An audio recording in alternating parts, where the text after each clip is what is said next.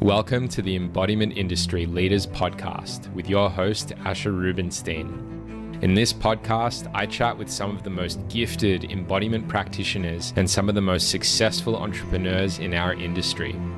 We explore the major challenges and the new opportunities to get ahead in healing, in growth, and in business.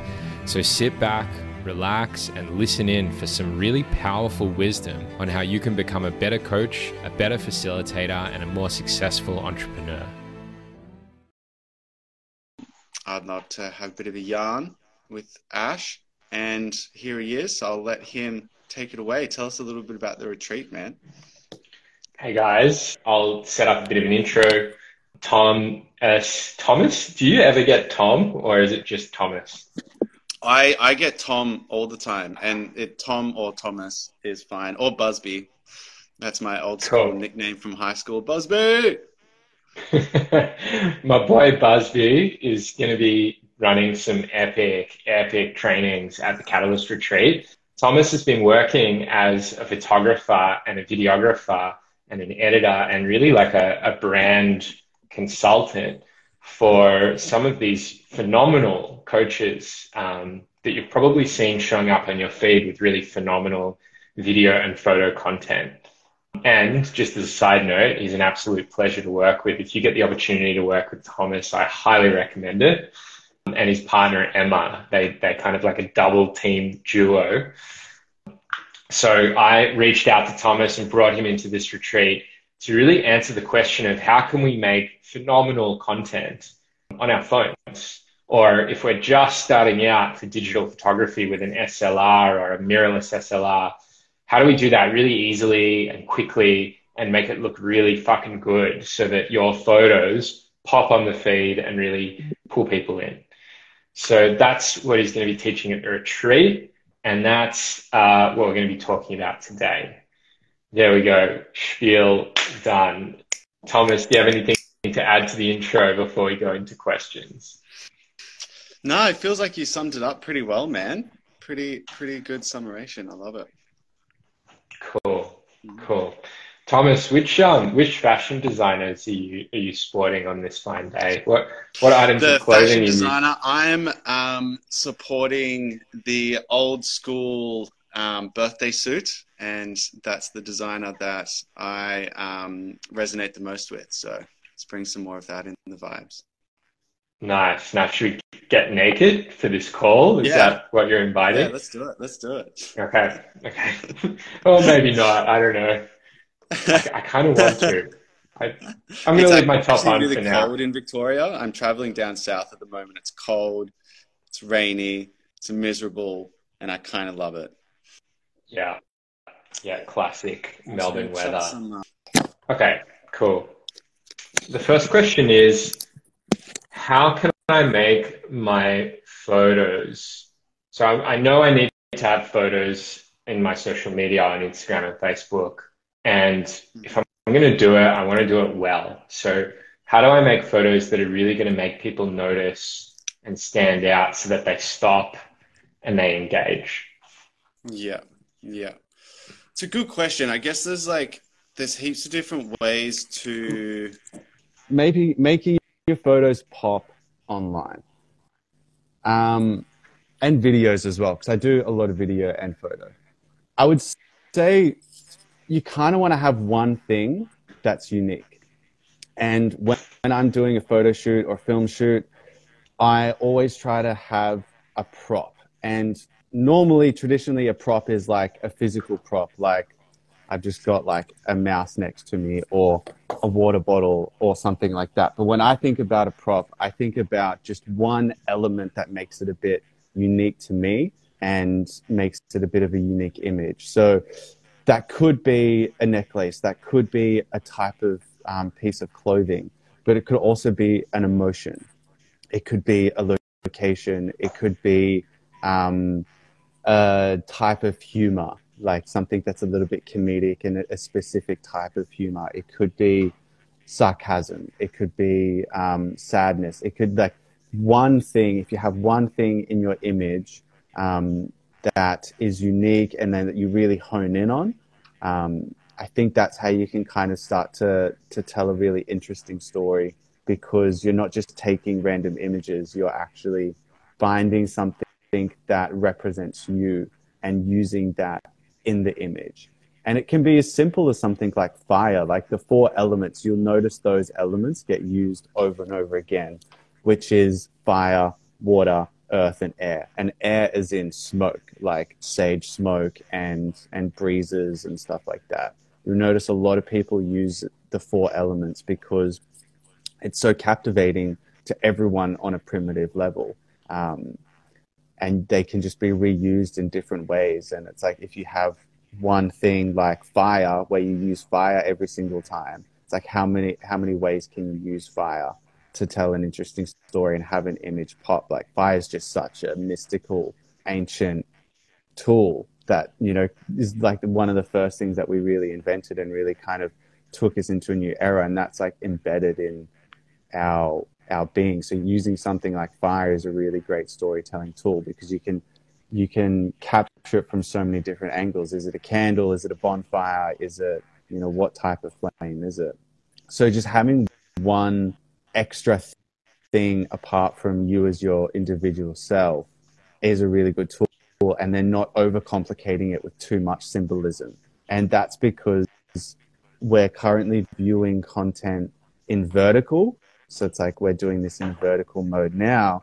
So our spacing around us, like if you look at me, there's there's not much space around me. So it's like if you kind of look at my prop, my earring is probably my prop in this image. But when you go landscape, you have a lot more space around you to have more symbolism and and props. But because we're dealing with social media, everything's vertical. There's a lot less space. So if you just focus on one thing and just keep experimenting with that one thing like how many ways can you use that one comedic effect or how many ways can you use that one natural element does that does that yeah. make sense yeah i love that as an answer because it's a really practical entry point into making the photo meaningful like mm. pouring meaning in a way that's not overcomplicated so it's mm. like okay what's what is the symbol what is the prop what is the meaning and linking that meaning to the content of whatever it is that you're trying to say. I love that. Mm. Yeah, mm. and it, it, it makes it meaningful yet accessible. That's smart.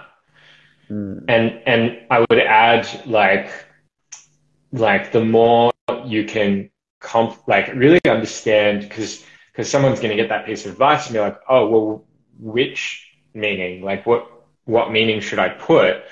And if you're already writing a post, then you'd want to create a photo that gives the meaning of that post from a mm. visual lens, right? You'd want to complement the post and make it relevant. So if you're, I, I wrote a post today, which was quite vulnerable, um, and it was about emotion, and I put uh, a, a sad, not sad, but vulnerable and authentic expression. I wasn't smiling in my post. I was, I was like quite somber Mm. So linking the, the emotion of the, the photo with what it is that you're writing, I think. And then if, if you're just doing an image and you don't have any external reference points for what kind of meaning to put in it, you need to understand what are your brand pillars? Like what, what are the symbols or the values that you stand for as a brand? And then start to bring symbols in for each of those pillars. And this is, this is like the, the basis of your marketing strategy, which we're going to go really deep on at the retreat. Getting mm. some love. I love that. on that one. Good to yeah. see a bit of and love. I love. I love seeing it as a symbol as well. Like, what are those symbols, those representations? That's awesome. Yeah, it's like we're um, hitting the conscious with the text, the conscious mind, mm. but with the photo, we get to start to connect with the subconscious as well. Mm, mm, mm. Yeah. Cool. Okay. Should we move on to the next question? Yeah. Yeah. Okay.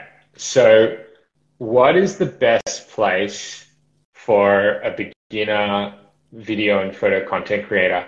What's the best place to put their energy to create better quality photo and video content? Mm.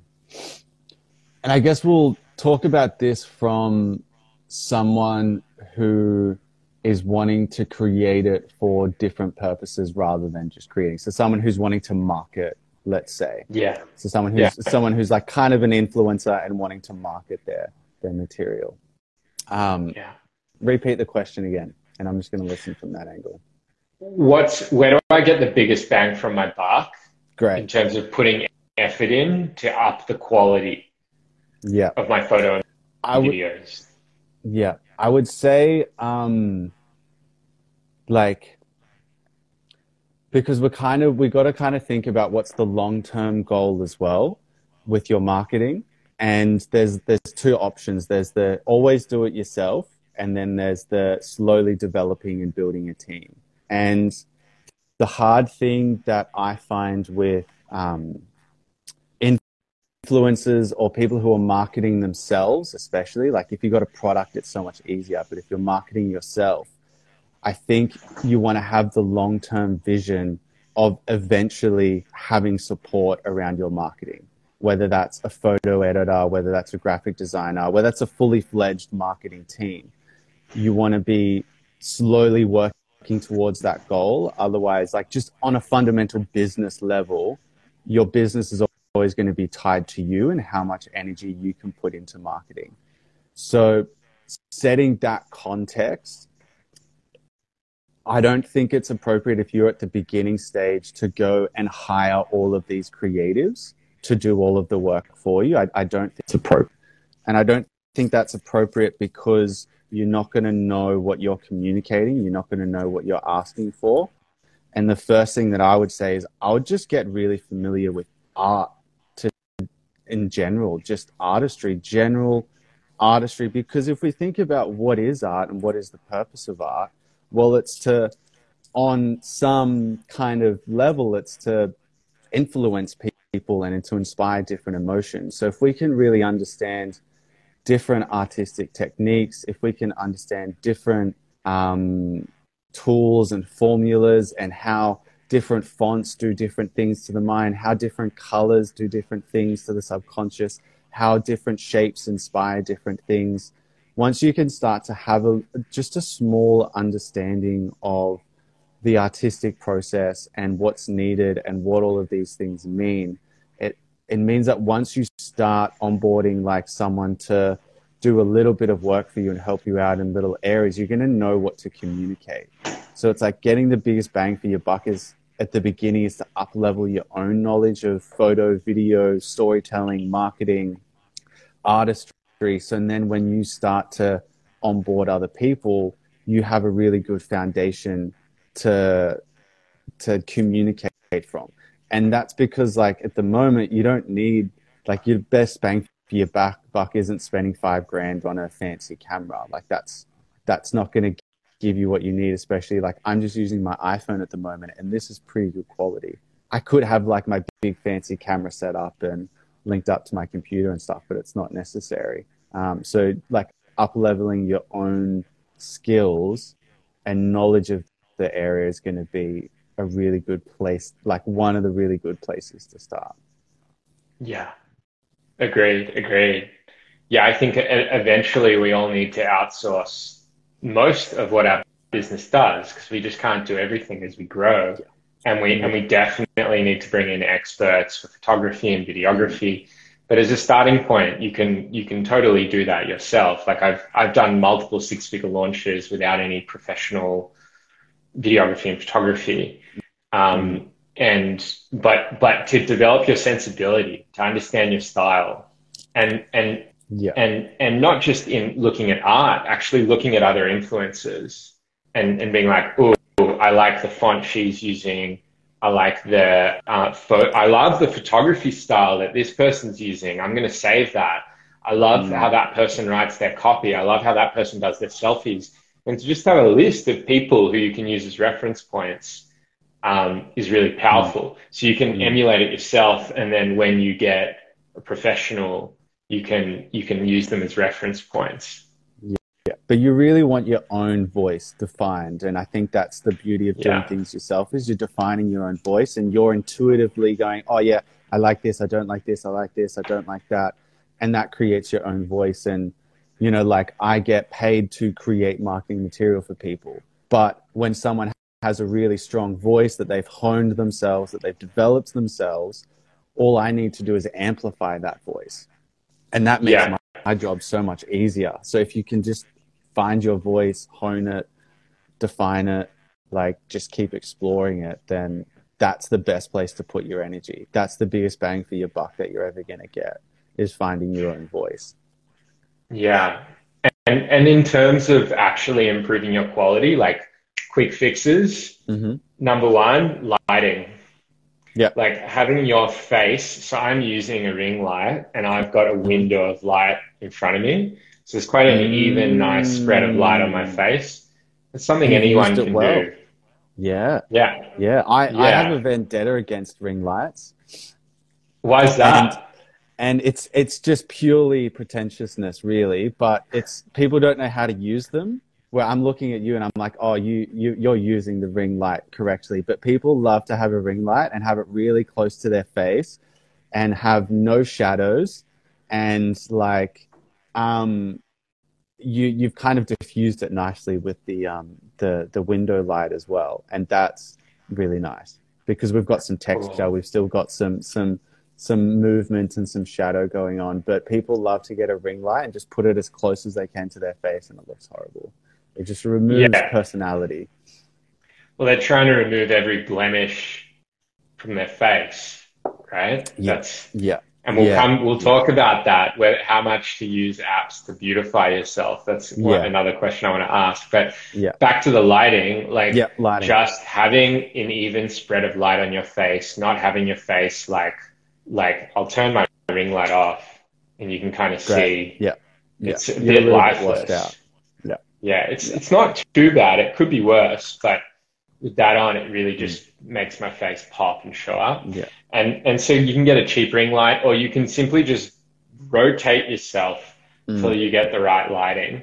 Yeah. Um and then hmm there's a good I don't know if you've tried the Lensa app, but Lensa has some really simple, easy presets for um, just editing the the contrast, the lighting, and they can make mm. a, a, bland or shadowy image really pop out and stand out.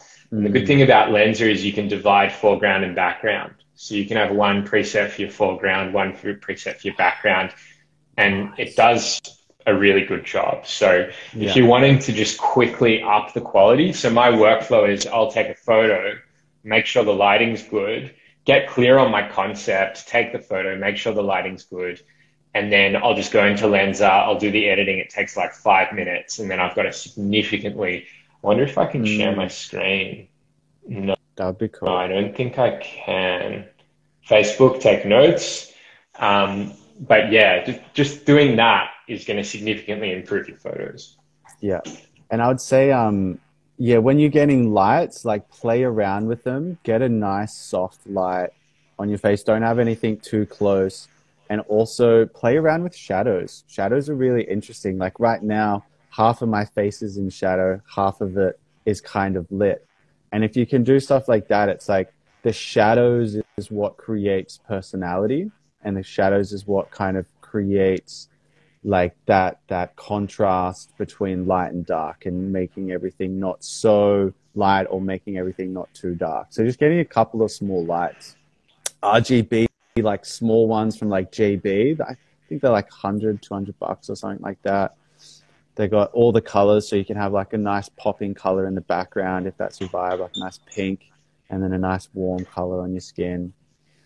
Nice. And i I'd say with, with lighting, you always want to get, you always want to light for skin tones. You want your skin to look well, the nicest. That's my thing. Yeah. As, as a, when I'm doing cinematography, I'm always like, cool, let's light for the skin tones and then move out from there because it's the skin tones that we really kind of draw our eyes to and we want them to look as natural as possible, unless you're doing something very colorful and wild and ambitious. Got it. Yeah. Yeah, cool. What would you do for my, what do you think of my background? What would you do? I've got a little plant here.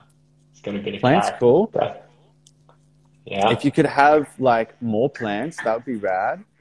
I would say like if you could have a bit of art in the background, that would be cool. Pop it with some things that mean something to you.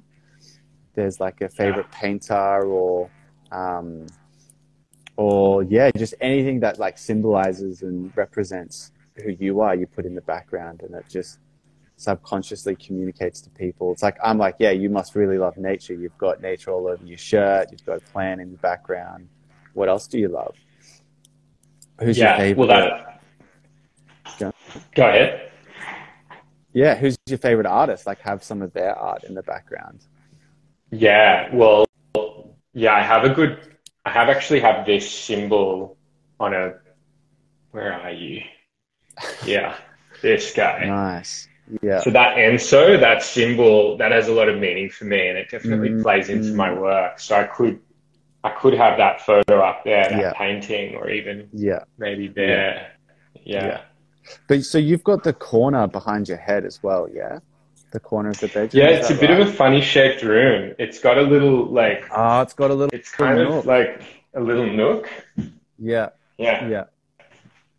Yeah. Anyway, back back to the question, there's one other thing I'd recommend. If you're making video and you're recording audio, yeah. this is a really quick hack. It's called the Rode Go Wireless 2. And it's got one of these, which you plug on your shirt, and, it, and then it's wireless, and you plug the other one into your phone. And you can record like very high quality audio. This should cover like pretty much as a beginner, as a starting point having one of these will cover all of your audio quality improvement. And if you're doing podcasts or long form video, having good quality sound is like so, so important. Um, because it's what helps people stay. If the quality, if you're just using your phone microphone for an hour or two, it can be a bit grating. Mm. So yeah, having that can be really helpful as well. Yeah. Yeah, and you can get so many different variations. Like if you just want a cable that plugs straight into your phone instead of wireless, but those Rode twos, they're really really good. They're mm. they're yeah, I totally recommend them. Cool. Okay, let's move on to the next question. How and this is one that like you've mentioned a lot of your clients ask you is how do you stay embodied um, in your photos and your videos. And as part of that question, I'd love to know when you say stay embodied, what do you actually mean by that in stay embodied? You know, I I get this is like probably the question I get asked the most because I'm like I create content, but I'm also in the embodiment community, and it's like people always like, but how do you how do you be embodied? How do you stay embodied? How do you show up embodied? And I love love this question because I think within the embodiment community, there's a lot of stigma around what is embodiment and what it means to be embodied. And it's this hyper focus on the physical being inside this kind of vessel here. And that I think we forget that when we're translating to artistry, something like photography or film or copywriting or, or anything like that, is when it comes to being embodied, it's like, well, where are you most embodied? So with some clients, I won't focus on a traditional form of embodiment. I'll, I'll look and be like, where are you really confident? Where do you really shine? And where are you most embodied?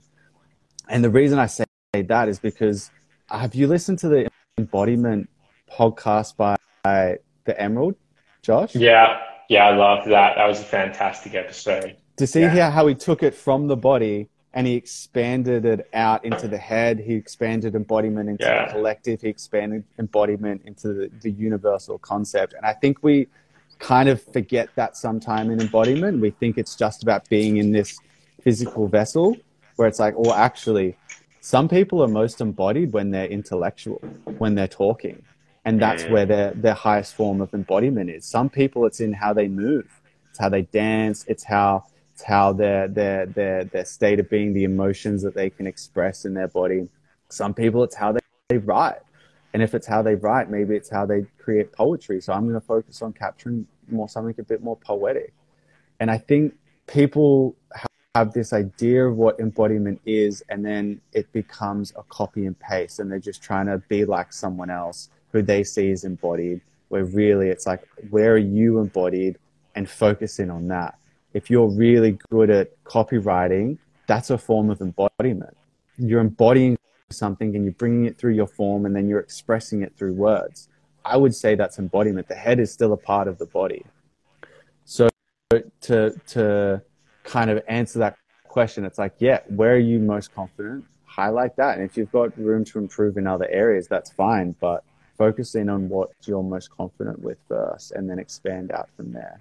Um, and then staying embodied once you're in the process of capturing things is just following the threads of what's alive. So it's like if you're doing movement, just whether it's insecurity, self doubt, ego, whatever, just keep following those threads until they unravel. Cool. What What do you mean by that? Following those threads until they unravel. So when um, because my process with capturing people, if it is movement based, let's say for example, we get I'm going to start because it's like it's part facilitated, it's part me directing.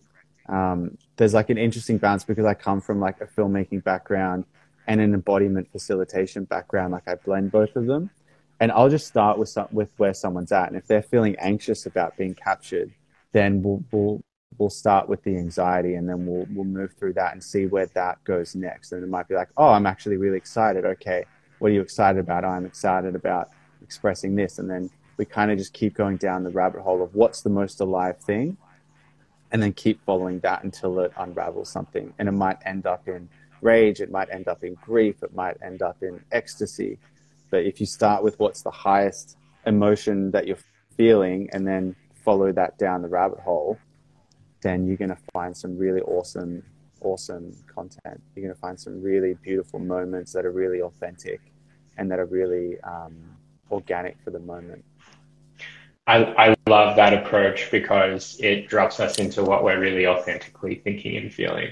It's not it's not performative. Like if you're feeling anxiety and you meet it, and you go down the rabbit hole with it, you're actually in true connection with where you're really at. Mm. And that, I mean, to me, authenticity and embodiment are very closely linked. Yeah. Yeah. Yeah.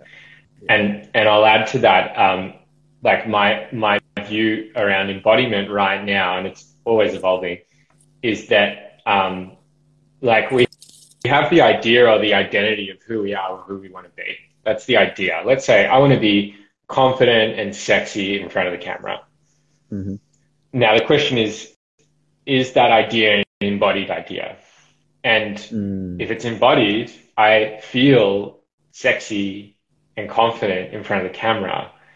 If it's disembodied, I think I am, or I tell myself that I am, or I hope to be that, but in my body, I'm not feeling confident and sexy. I'm feeling nervous or stressed out or something.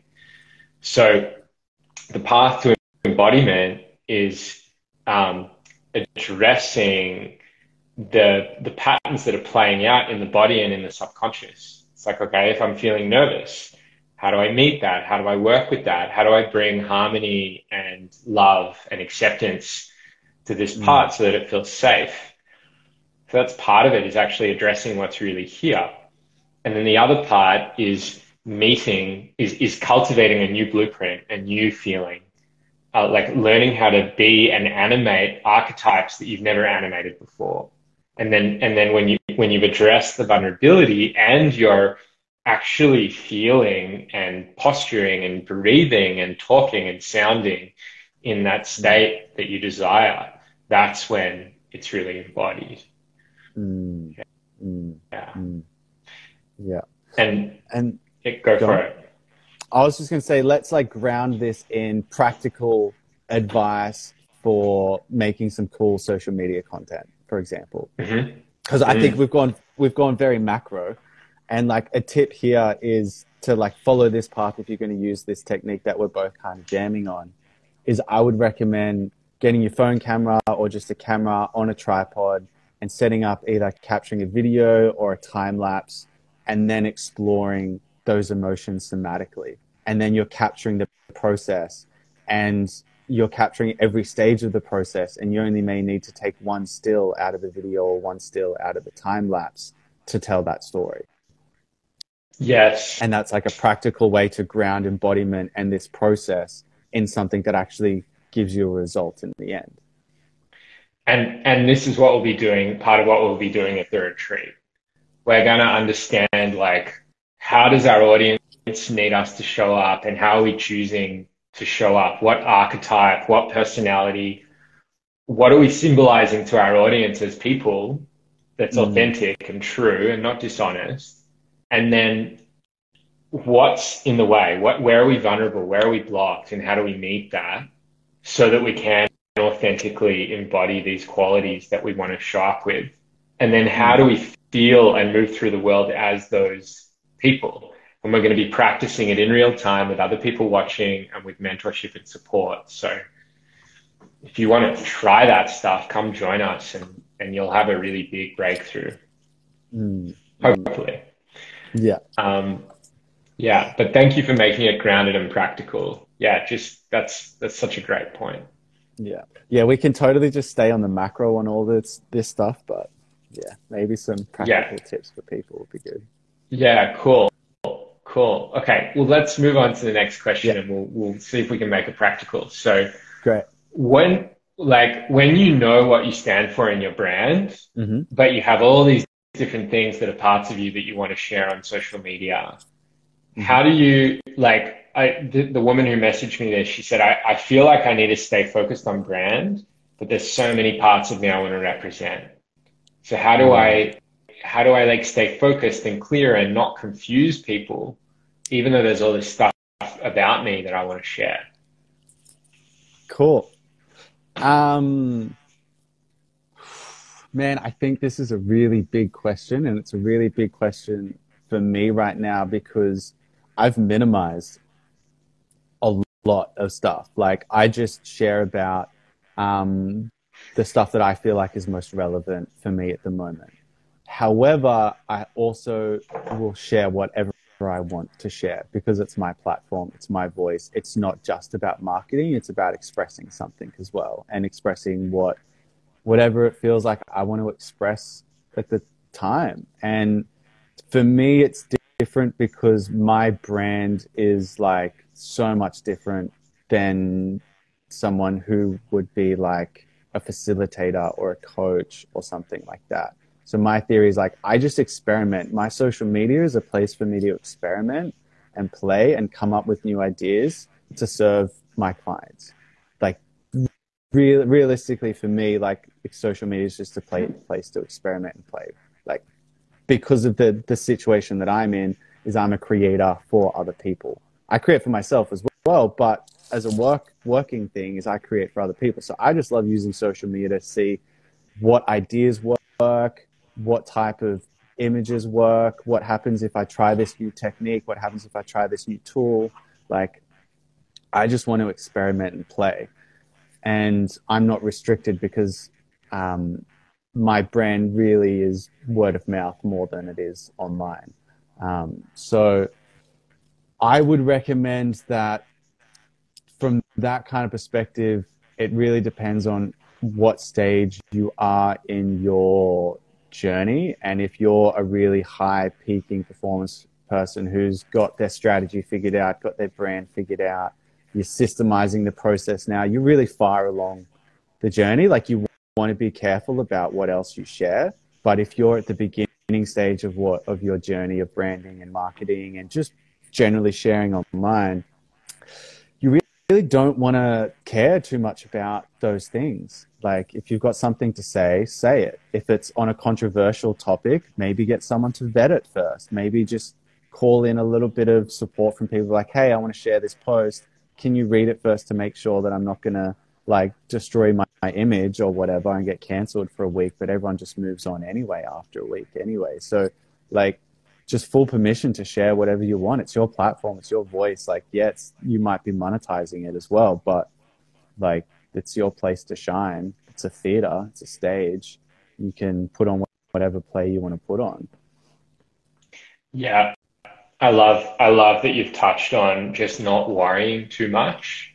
Yeah. Like better to post a whole lot of stuff and make some mistakes than to not post anything at all. Yeah. Um, Yeah. I got this that's how you're great meta. Go ahead. Go on. I was just going to say, it's how you get the pulse on what's really alive in the collective. It's like when you Yeah. post everything, it's, if you can post 30 things and see what's pulsing and what people are like, oh, I really like that, then you're going to be closer and closer towards genuinely um, and authentically connecting with people because you're trying out, you're experimenting, you're doing new things. Um, and in that, you might do something that took you five minutes to whip up and share. And it's like that gets you maybe 90% of your engagement, and you never would have known. Totally, totally. And like that whole attitude of, of extreme caution when you're posting, like that typically results in really bland content. Like we don't, we don't, we, we want to take risks. We want to do something audacious or interesting or different. We don't want to look like everyone else. So like doing something unique that's really true to you, even if it feels a bit edgy, that's probably a good thing.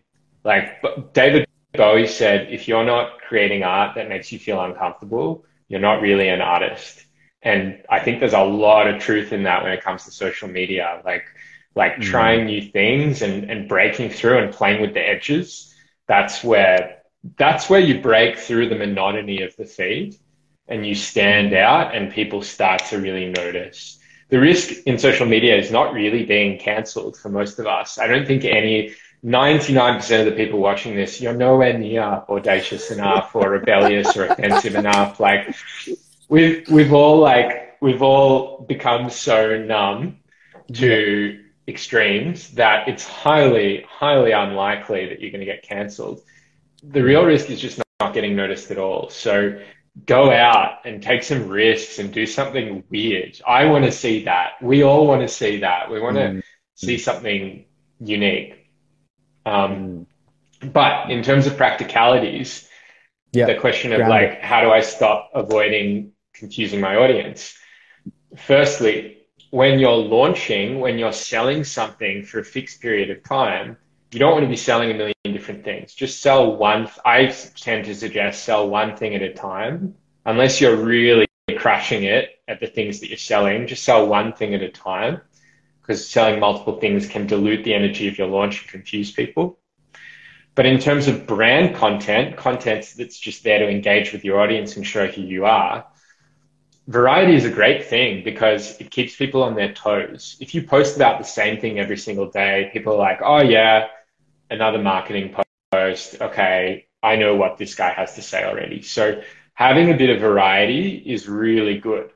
Having said that, having coherence is also a good mm. thing. We can have variety and coherence at the same time. The way that we have coherence is again knowing what your brand pillars are. Like, what are my three to five key themes or values that I represent, and, and consistently showing up for those values. When you're first starting out, chopping and changing them is great because you're still figuring out what you stand for. But eventually, you'll start to settle and be like, ah, this feels right for me. This resonates. This is who I am in the marketplace. And you just keep showing up with that stuff and slowly, gradually over time, people will come to know you as that person so that when they have that need and that desire to buy, you'll be front and center of mind. So to shrink that all in, sell one thing at a time, do create variety, but also have some coherence with your brand themes and you'll do really well. Great. Love that. Love that. I think just highlighting the point that you made about selling one thing at a time, that's great information. Yeah, I love that. Yeah. So, so for me, my brand themes are like awesome marketing strategy, um, like embodiment, psychology, inner child, self-love, like that, that kind of more emotive piece. Comedy, like I try and make at least one out of every four or five posts funny or silly. Mm, And Mm. community, community. And, Mm. and all four of these things are like, they're who I am. So, uh, it's quite easeful to keep them going. I notice Mm. when I when I just write about marketing for a week, people lose interest. But if I keep hitting the different pillars and keep creating variety, it still stays fresh and exciting and, and interesting. And I tend to get much more engagement. Yeah. Yeah. Yeah. Love it. Love it. Cool. We, do you have anything to add on that topic, Tom? Nah, man. I really feel like you, you um, you got the major pieces of that one. That was great. I even learned a little bit. Awesome. Awesome. Mm. And and like I said at Catalyst, we're going to be getting clear on all this stuff. So if you don't know what your themes are and you need some more personalized support, you can come join us and we'll we'll we'll make sure you nail it. Um, but next question. AI imaging, the hot topic of the hour. Uh, Yeah. Is it art? Is it not art? Is it ethical? Is it unethical? And and and I think I'd like I want to hear your general thoughts on it, Tom, and then I want to bring it into like a marketing, like what where what's its place okay. in marketing because that's really Yeah. interesting. Yeah. Look, my general thoughts on it is at the moment, I'm really excited by the ideas of AI. I think AI generated imagery and copy and all of this stuff has the potential to really support us um, as creative beings on a general level. Um, and I think that there's real conversations that need to keep being had, which is why I'm glad that this question's coming up here. Firstly, I want to say, do we value the creativity or the craftsmanship more? And I think that's where AI in the conversation is like, are we valuing artists' craftsmanship of their art or are we valuing their creativity and what they bring? Because there's very there's so many different types of creatives and artists out there. So using AI generated imagery, it's like to some artists that's annoying because their only platform is creating portraits, let's say. However, a lot of artists are also like, there's the creative need to express something, and whatever format works for them is what works for them. And, you know, like I'm bringing in a very, very different approach here, but, but it's like outdated skills. Is AI going to outdate our skills? And there's a concern around that, but also like technology is constantly removing jobs, constantly automating processes. So we have to be realistic in the fact that, yeah, we need to focus more on the creativity, we need to focus more on the problem solving rather than the craft um, at hand. Um, my only concern with Lensa, and I explored it, I experimented with it, I think it's a lot of fun. My concern with it is, is that it's bootlegging other people's styles and using that as references to generate these images. And I would love to see some form of financial compensation for those artists whose images get used. That would be really amazing. I don't know if that's going to work or if that's you know possible but that's the conversation i'm interested in having at the moment is like cool these people whose styles are being used to create these generated art artworks can they get compensated fairly? Maybe maybe that's like a bit of a spotify thing where they have like just a library of images or something but i would love to see that conversation happen. Um, and in a macro level what's your perspective before we get Like- into using it for marketing? Yeah, I I mean I'm just such a practical dude. I just want to do what works for my marketing, but I'll I'll share my views on the on the politics of it. Like I think like when you know when when the printing press came out, people were and outrage outraged about how it was going to destroy um, like verbal history and and storytelling and memory, right? And there was a huge moral outrage, and now it's it's ubiquitous, and no one has any issue with it.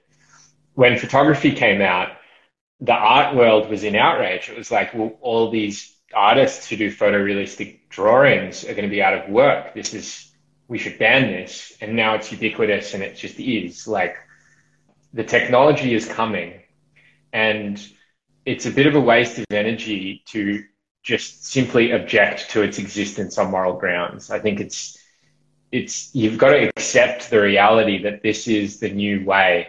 This is the new way. And then it's okay. If it is the new way, then how? So, you know, the question around compensation for using artist styles, I don't know. I like the idea of that occurring, but at the same time, um, isn't that what all the other artists are doing anyway. Like, aren't isn't like when you go to art school, you learn what other artists did and you borrow from them to create something new. So, you know, are, are other artists now going to start compensating their, their inspirations financially? I, I don't think so. So, um, I suspect that there will be like an AI Spotify, the ethical AI where artists are compensated. I could see that emerging in the way that like, you know, Napster translated into Spotify. But I think it's going to be, you know, a good probably 10 years before something like that emerges. Mm. And in the meantime, there's going to be a lot of content created very cost effectively without any financial compensation whatsoever. Am I okay with it ethically? I don't think it's ideal, but I'm still probably going to use it if I'm really honest with myself. Like, and if I'm going to use it, then like, do I really have an, a real ethical objection? You know, if we're mm. still going to use it, if we're still going to praise it, if we're still going to look at it and consume it, what does the ethical objection really mean? Mm. And that's an interesting question. I think we're too early on in its advancement to understand the ethics of it. And that's why I just think it's good that we're having conversations around it and that it is such a yeah. hot topic that maybe we're still a few years away from making some decisions about the ethics of it because we I don't know what direction it's going in. Yeah, we're still experiment. Yeah, I agree. It's, we're in it. We're in as a culture. We're in our infancy around even understanding the moral implications of this. Yeah, yeah, yeah, yeah. But um, grounding it in marketing. Uh, yeah. And this, this is the one thing that AI at the current point in time, which is the end of 2022, the AI cannot do this, as I'm aware yet. They cannot tell a larger story they cannot create a larger marketing um, strategy. So when using AI generated material, it's a foundation and it's a place to draw inspiration from, but it's never going to, at this point in time, you can't use AI generated art to create an overarching bigger story and to do overarching bigger marketing strategies. It's like it's a small piece, but we can't be relying on it. Like I love the idea of AI generated copy because for one, not everyone's English is great, right? And it's so inaccessible for people whose second language is English to be writing copy. And I think that is a valuable tool for people who are at a disadvantage. It's not everyone can write and and fluently express themselves with copy as other people can. People who were brought up in you know English speaking households. So I'm kind of all for it in ways that help people do things that they wouldn't otherwise be able to do. Um, but you can't have the creativity that a human being has when applying using AI generated images and copy and all of that sort of stuff and bringing it into a cohesive vision, a cohesive narrative, and cohesive marketing strategy. Like it's just, it's not there at the moment. So if you can use AI, use it, but like have a bigger strategy, focus more on the macro. Yeah. Yeah. Totally. Yeah. It's it's a good tool with the right strategy, but it can't replace strategy yet. Mm. Yeah. Mm. And it can't replace I, artistry yet either, because as an artist, you're not you're not known for one image that you create. You're known for a plethora of creations that you do. You're known for a body of work. As an artist, you have a body of work, which is your value, which is your your assets, and one painting will help tell the story of another painting because there's motifs, there's allegories, there's themes, and I think that applies directly into marketing as well. Yeah, yeah, I agree. Yeah, mm. yeah, it's the tool. Yeah. Mm. So I, I think when we talk about AI right now, we're looking at images and text. images, it's very good for making portraits and mm-hmm. like a single object on frame. It's very good. Mm-hmm. I'm finding um, there's like apps you can type in, oh, I want to make a, a pink elephant playing poker and um, laughing like a maniac. You know, you can have a single object done quite well if you put in the mm-hmm. time, which is quite exciting. I got super excited when I first found it. I was playing with it for hours and hours. But then when I actually started trying to use it to create marketing images, I hit some walls. And the wall that I hit was once you go past a single object and you try and lay out a scene, it's actually quite difficult to get exactly what you mm-hmm. want. I I found if if there's a way that you figured out how to do this, message me and let me know because I'd love to like learn from yeah. you. But yeah. like for example, like having you know a person on stage being an inspiring speaker in front of an audience giving a standing ovation where the speaker is on the left and the audience is on the right like that level it hasn't nailed yet so I, I quickly find myself, I was playing with it a lot to create marketing content. I did a few images with it and then I just let go of it because it just wasn't doing what I wanted it to do. Mm. And then yeah, in terms more of novelty. Yeah. Yeah. And, But, but what Lensa is doing now with photos of people's faces, like give me a hundred portraits of me in different styles and different positions. I see potential in that. Like, because ideally you want to have a range of different photos that have, show you with different expressions. And then you can take, I've, I've got this now. I've now got a bank of photos of me talking in front of 200 people, talking in front of 10 people, looking by myself, holding an object. I've got this bank of photographs that I've either had professionally done or taken myself. And I can pick the photo that best suits the text. And that's really powerful having a palette of images. Um, and AI can can kind of do some of that for you. And I think that's just going to get better and better once they start give, stop giving like 12 finger hands and three armed humans. Man, I um, love my 12 finger hands and double arms. Those images for me were the best. They were distorted and had a bit of grit yeah. and uh, like the distortion made it emotional for me like my face yeah. was sagging and i'm like whoa that's a powerful image because it's not perfect. And it's i love how clean. you i love how you stand for that tom. Yeah. it's so good. Yeah. Yeah. Don't make don't use ai to make us perfect. You a, use ai to make us distorted and well that's i mean that's really interesting like because it's clear that ai the Lensa ai images are making people look like gods or porn stars you know, like like because all the images on the internet, like the women are just these huge, gigantic breasts, and everyone has ripped abs, and so obviously that's what how people want to see themselves, or, you know, it's picking up something in our culture, and like there, there's a good question around the authenticity, like how do we bring back the authenticity? Mm, mm. Yeah, I think that's an interesting part of it. The over glamorization of the sexualization of us, I guess, would be.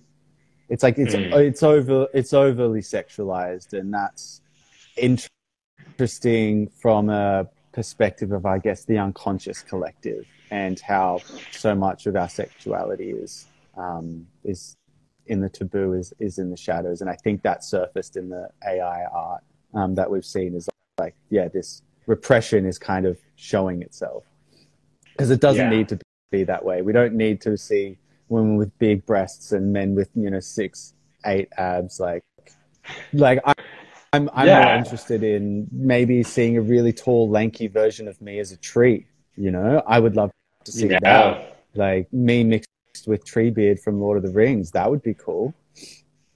Yeah. Mm. Yeah. I mean, yeah.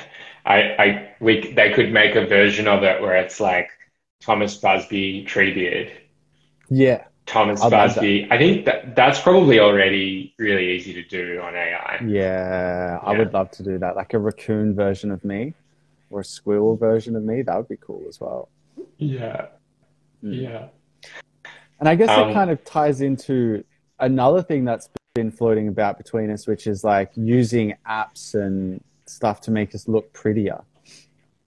And I think yeah, I'll really just interesting topic. Be- before we pivot to that, I'll just say one more thing about the AI mm-hmm. um, in, in terms of practical use for marketing, and that is as a text generator.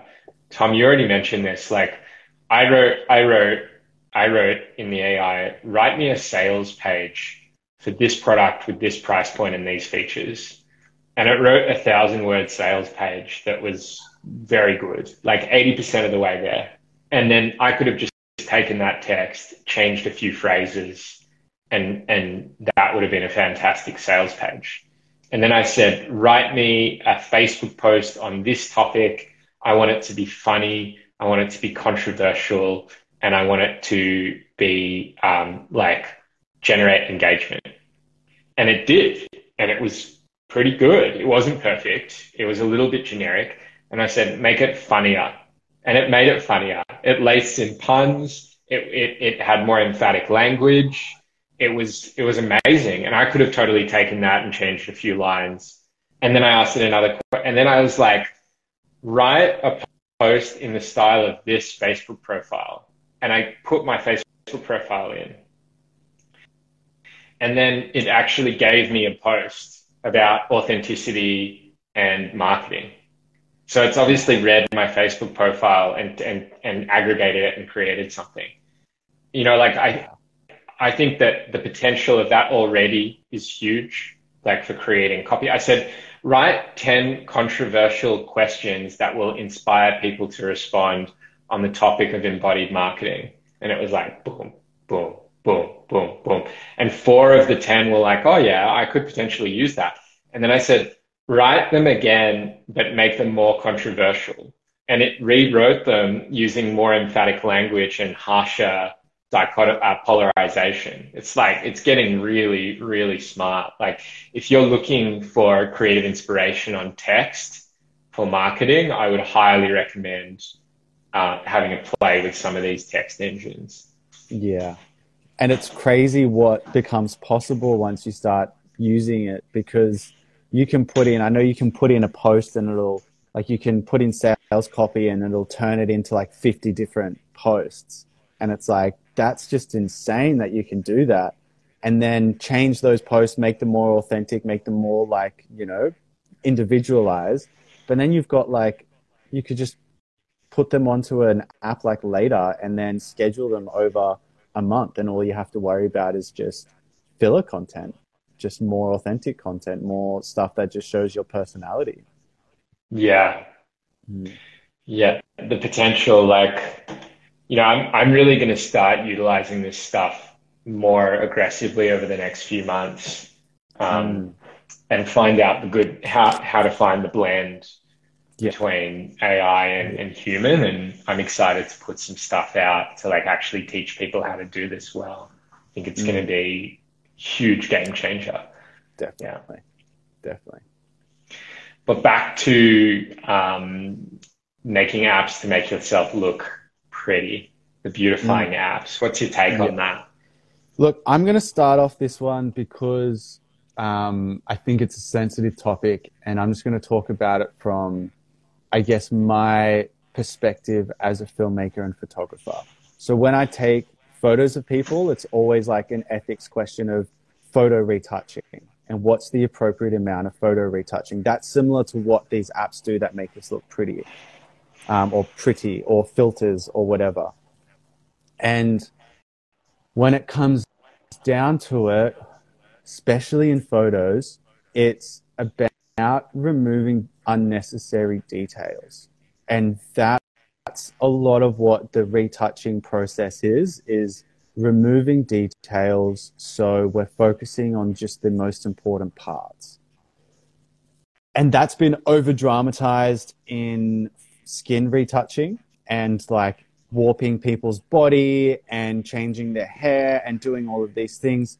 And it kind of just comes down to like, what's the need for it? Like, I don't fully like, like all of the face filters that Instagram has where they, you know, change the face and restructure the face and put on makeup and stuff. I think they're fun to play with every now and then. But I think about what they actually do is they help remove details as well that just clog up an image. It's like, you know, right now I've got a very chaotic background. Like I've got this little tree wire thing here, which is a bit chaotic. I got some plants over here. And if I'm going to retouch a photo, like I want to remove details that don't need to be there and just keep the symbols, just keep the shapes that need to be there to tell the story because otherwise it's just too overwhelming for people and there's just too much stimulation in an image to, to, to say something and to be unique. Um, so yeah, I'm kind of more, more like, well, does removing blemishes, does removing things with a filter add to the story or does it subtract from the story? And that's kind of like, do you need to always be looking beautiful or can you sometimes be looking like a hag or a rag or whatever? Like sometimes we want to look pretty. Sometimes we don't need to look pretty. So I think if Yeah. you're going to use it, make sure you're not using it at the same time. Yeah, look, I think what people are thinking are, oh my God, everyone looks amazing. They're clearly photoshopping themselves. Sex sells. People buy from beautiful people. I need to make myself look more beautiful on every single post. But I feel a little bit uncomfortable about it because it's dishonest or it sets an unhealthy standard for our culture. I don't want to contribute to this unrealistic expectation culture. So, what should I do it? Should I not do it? You know, that's, I feel like that's what a lot of people are thinking. Mm, mm. And what do you think about um, what would be your advice for people navigating that Hmm. that topic at the moment?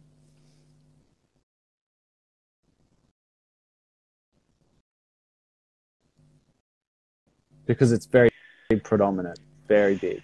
Look, Everyone's doing it, really. I think you- you've got to do what feels right for you. I don't think there's one moral stance. I think it depends on your priorities. So if, if your priority, like I, the fact is that the science shows that people buy from beautiful people.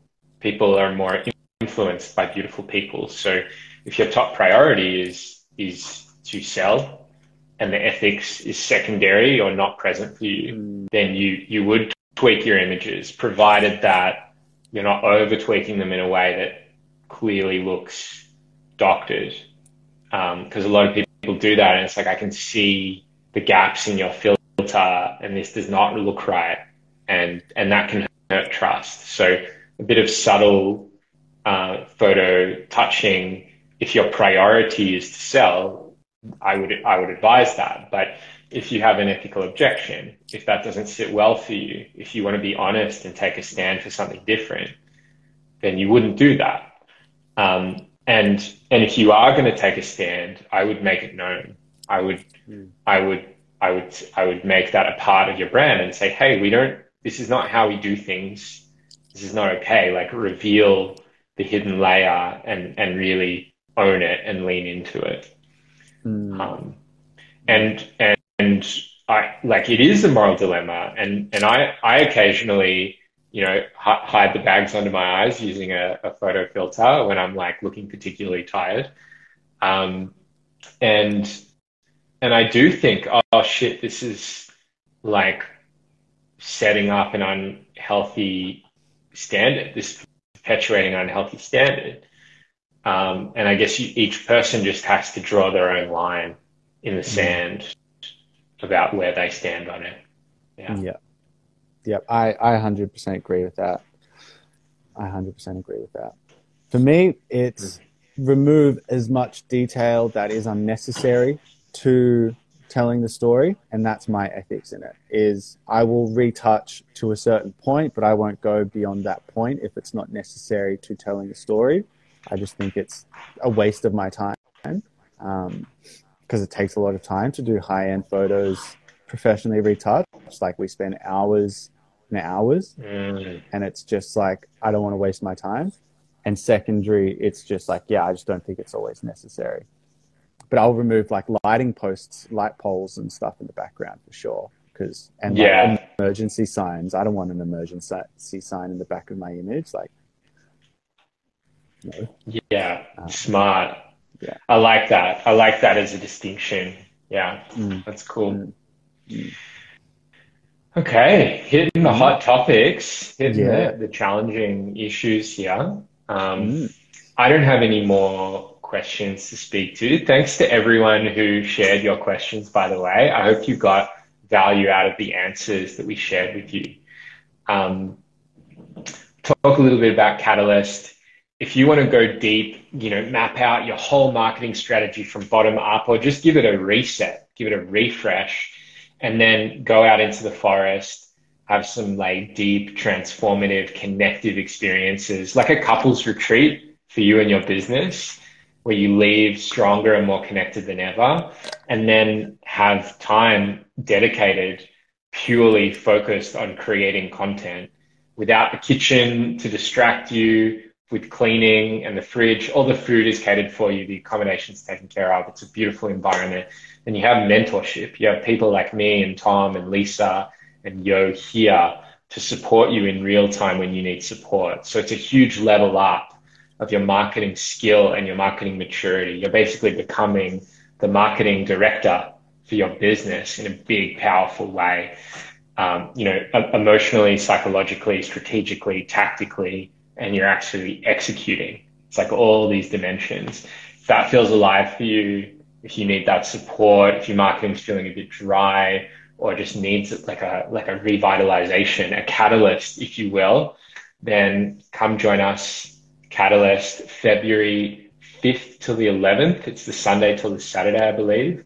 We've got an early bird sale for another 10 days till the 23rd. You can save 500 bucks. Um, message me if you want more info. Okay. Catalyst pitch done. Final thing from my perspective would be have fun.